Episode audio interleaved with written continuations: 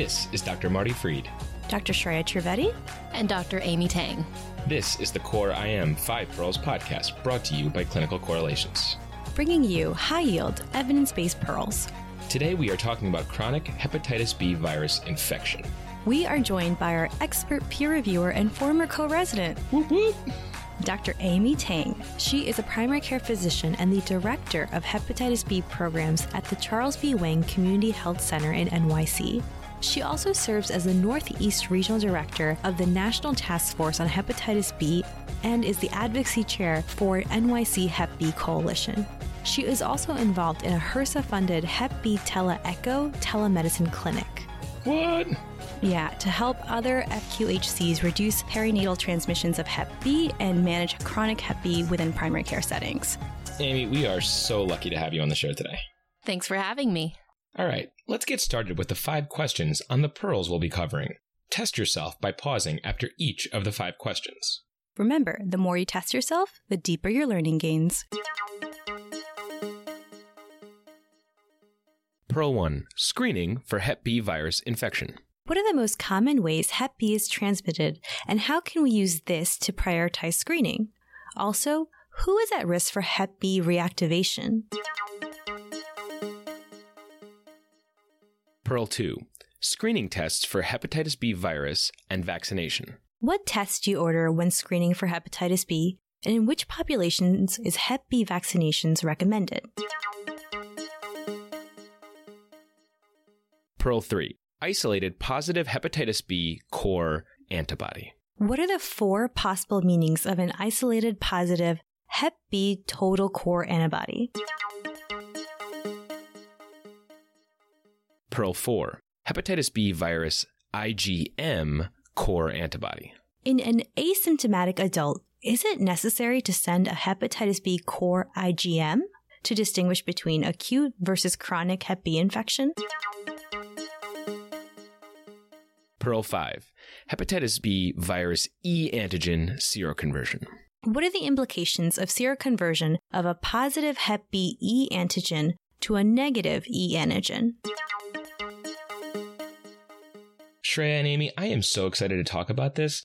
I feel like not too many primary care providers feel comfortable managing chronic hepatitis B in their practice and often refer to GI or ID right off the bat. Yeah, that's usually the case. Where I work, about 13% of our adult population, which is primarily Asian immigrant patients, screen positive for chronic Hep B. So basically, our PCPs are managing Hep B as often as they are diabetes and hypertension.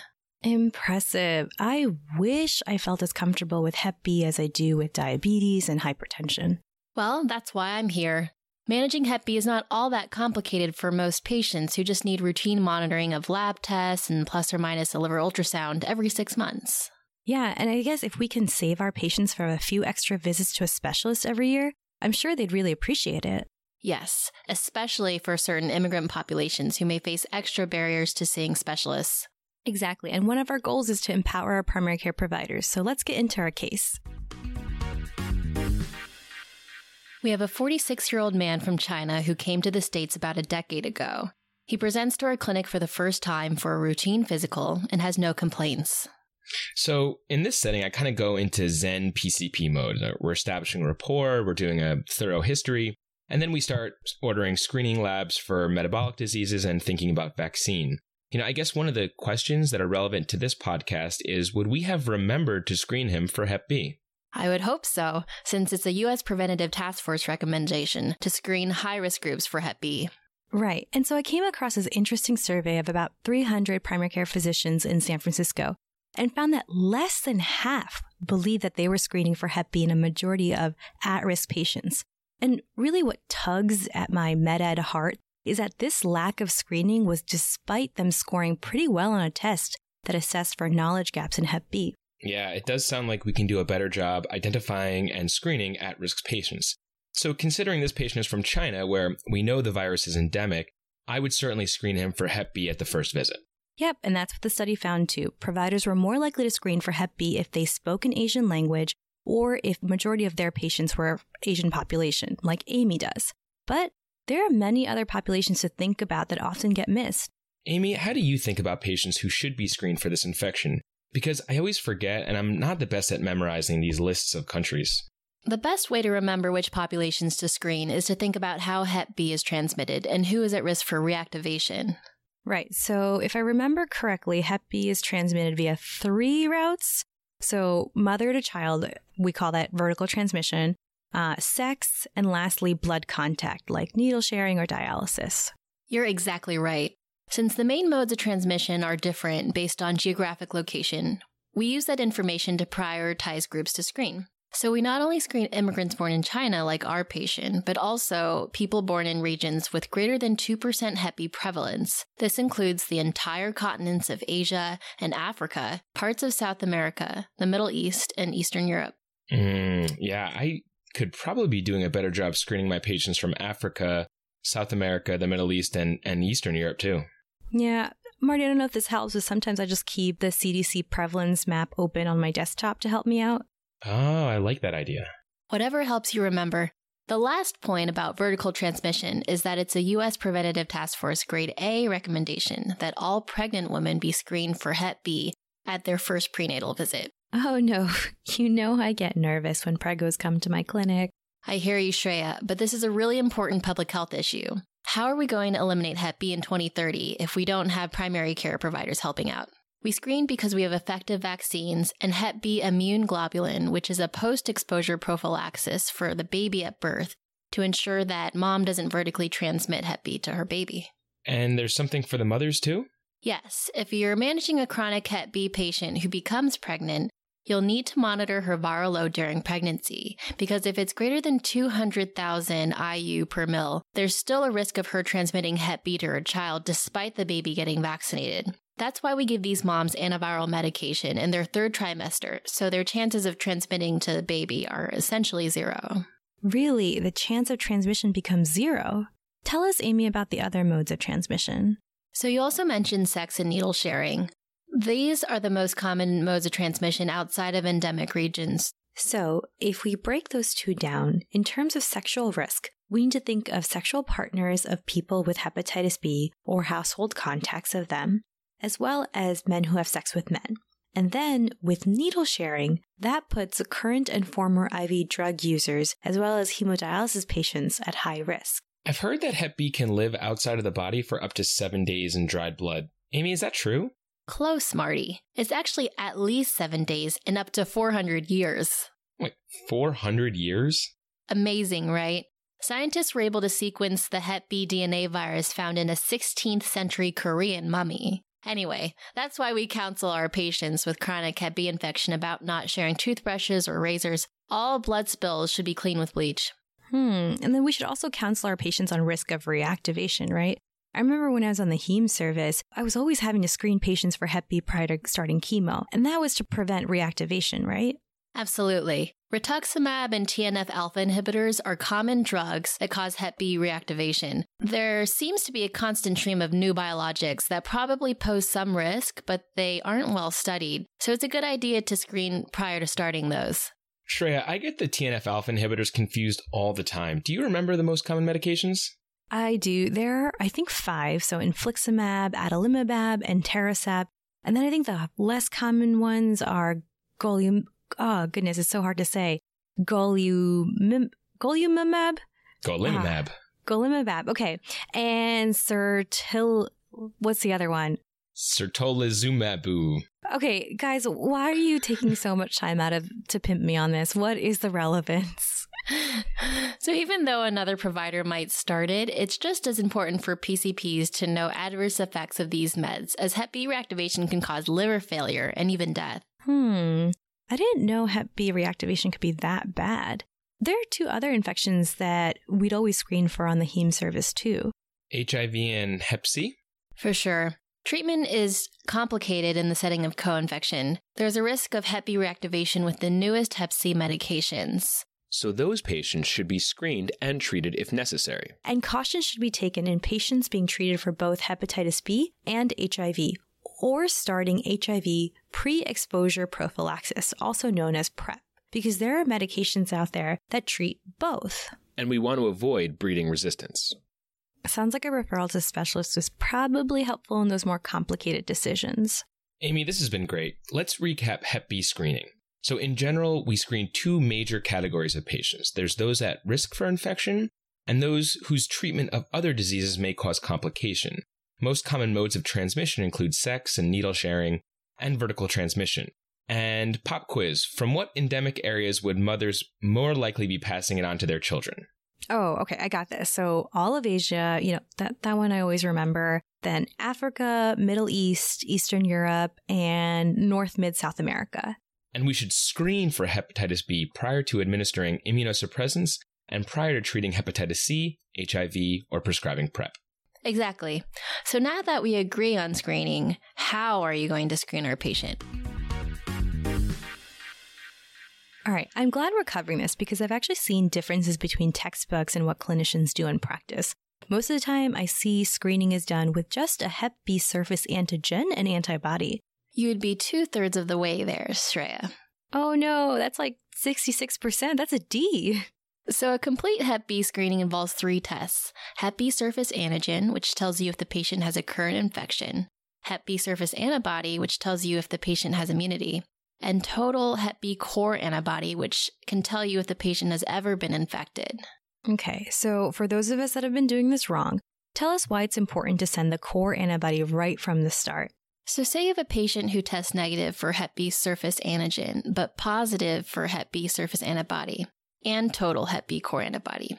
If you hadn't checked the total core antibody, you might think that the patient was immune from prior vaccination rather than living with the virus dormant in their liver and at risk for reactivation. Ooh, so Hep B dormant in the liver cells. That's kind of like the varicella zoster virus being dormant in the dorsal root ganglia if anyone's ever had chickenpox, right? Yes, and this idea of dormancy and reactivation when the immune system is suppressed is common for other DNA viruses too, like EBV and HSV. DNA viruses are pretty hardy in that they are easy to infect and hard to cure, unlike Hep C or other RNA viruses, which don't have this reactivation issue. What a great way to think about it. So let's say our patient is triple negative, that is, negative to Hep B surface antigen, Hep B surface antibody, and Hep B core antibody, which indicates susceptibility to infection. So he should probably be vaccinated. But does everyone need to be vaccinated? That's a great question because I've been in this situation so many times where I find someone's not vaccinated. Then my patient's reluctantly asking, Hey, doc, do I really need to be vaccinated? And I'm like, Uh, yes. So, Amy, what's the best practice for vaccination? The people you want to vaccinate pretty much follow the same criteria as who you'd want to screen. Plus, all diabetics, sexually active people not in a long term monogamous relationship, healthcare professionals, international travelers to regions with intermediate or high prevalence of Hep B, and all of the people who wish to be protected from Hep B infection. So that's almost everyone. Yeah.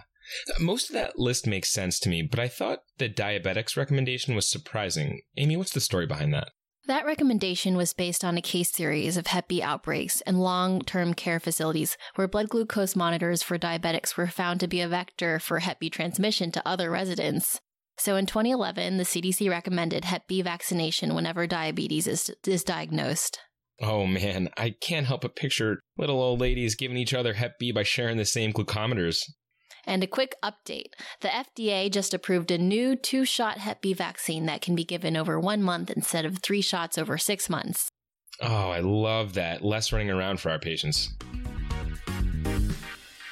Just a quick word from our sponsor. We all want to eat healthier, but let's be honest, between our busy schedule and the endless prep and cleanup, it feels kind of out of our reach. You know, we often are aiming for better nutrition, but end up compromising for quick fixes that are anything but healthy. Now, imagine a different scenario. Picture a day where you're coming home to gourmet, nutritious meals that are ready in just two minutes. With Factors, that is possible.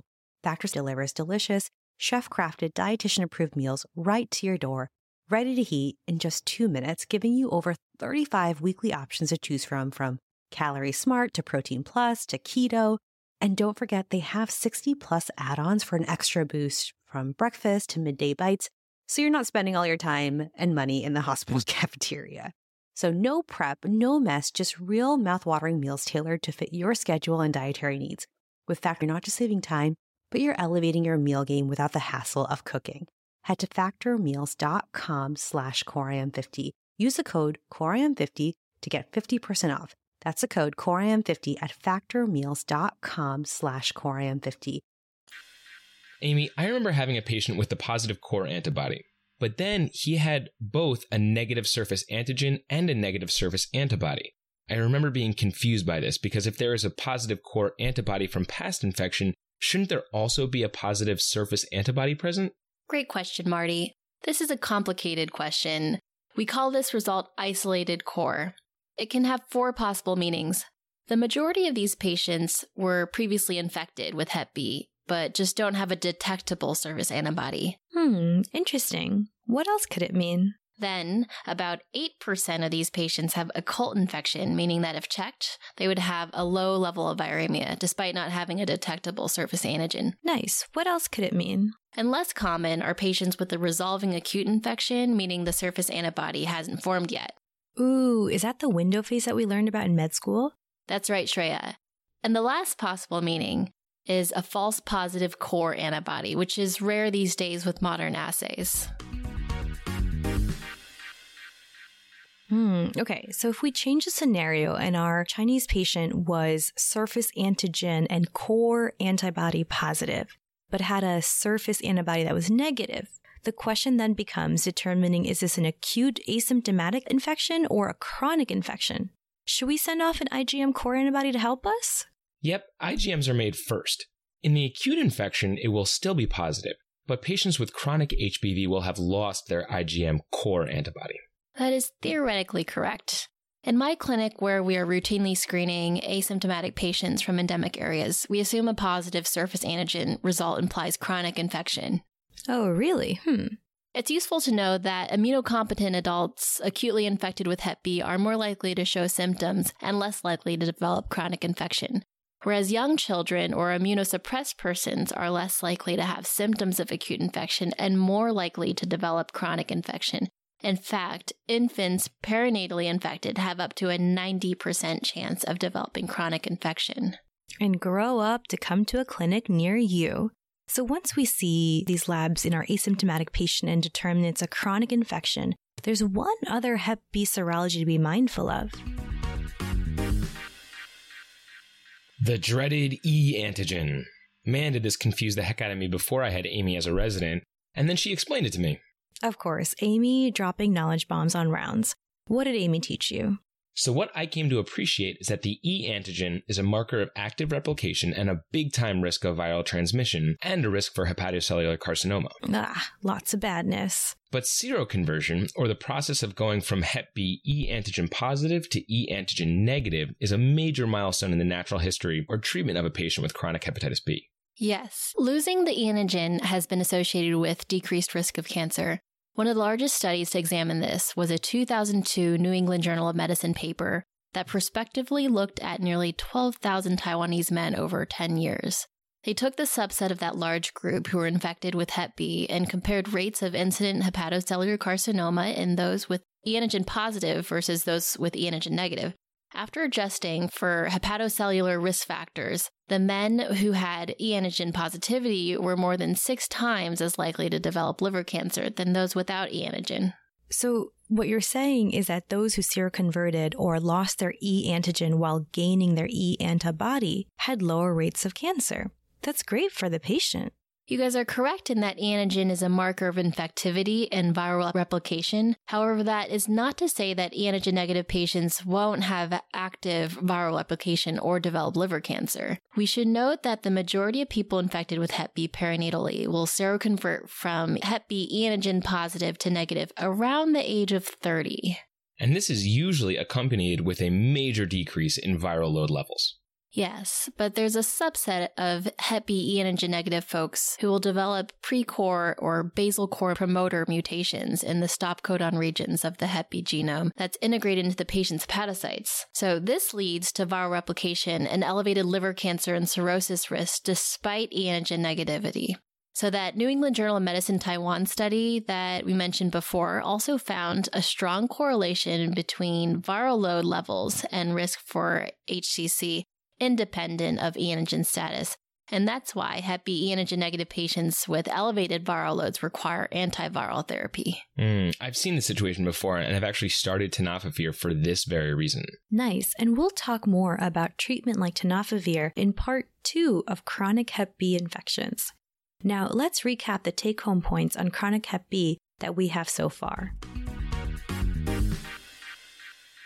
Pearl 1 Hep B screening should be done for two big buckets of patients those with high risk of transmission and those at high risk for reactivation. The first group of people include those from endemic countries, really anyone foreign born, close contacts of people with Hep B virus infection, and those at risk for sexual transmission. The second bucket, those at risk for reactivation, are patients with HIV, Hep C virus infection, and those about to start chemotherapy or a biologic agent that might predispose to Hep B virus reactivation. Pearl 2 Screen with Hep B surface antigen, antibody, and total core antibody.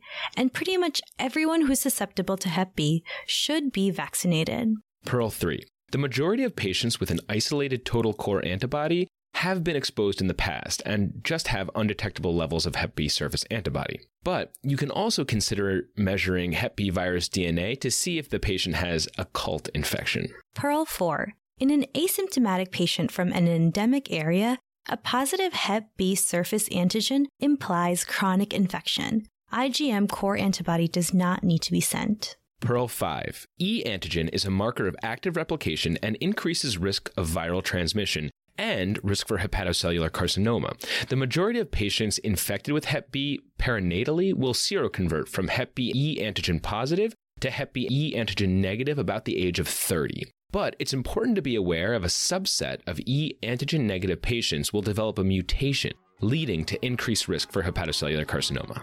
All right, thanks for listening. If you have any questions, please email us at coreimpodcast at gmail.com or tweet us at, at coreimpodcast. We're also on Facebook and Instagram at coreimpodcast. Opinions expressed in this podcast are our own and do not represent the opinions of NYU or other affiliated institutions. Do not use this podcast for medical advice. Instead, see your own healthcare provider for medical care. All right, thanks for joining us. See you guys next Wednesday. Take care.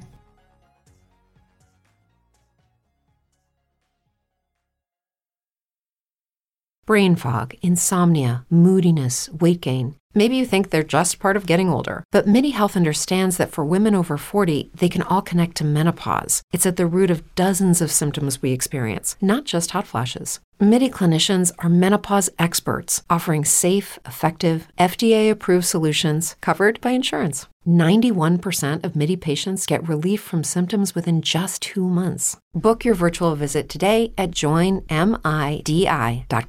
At Parker, our purpose is simple.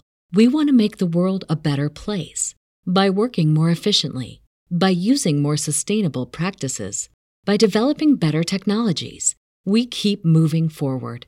With each new idea, innovation, and partnership, we're one step closer to fulfilling our purpose every single day. To find out more, visit parker.com/purpose. Parker, engineering your success.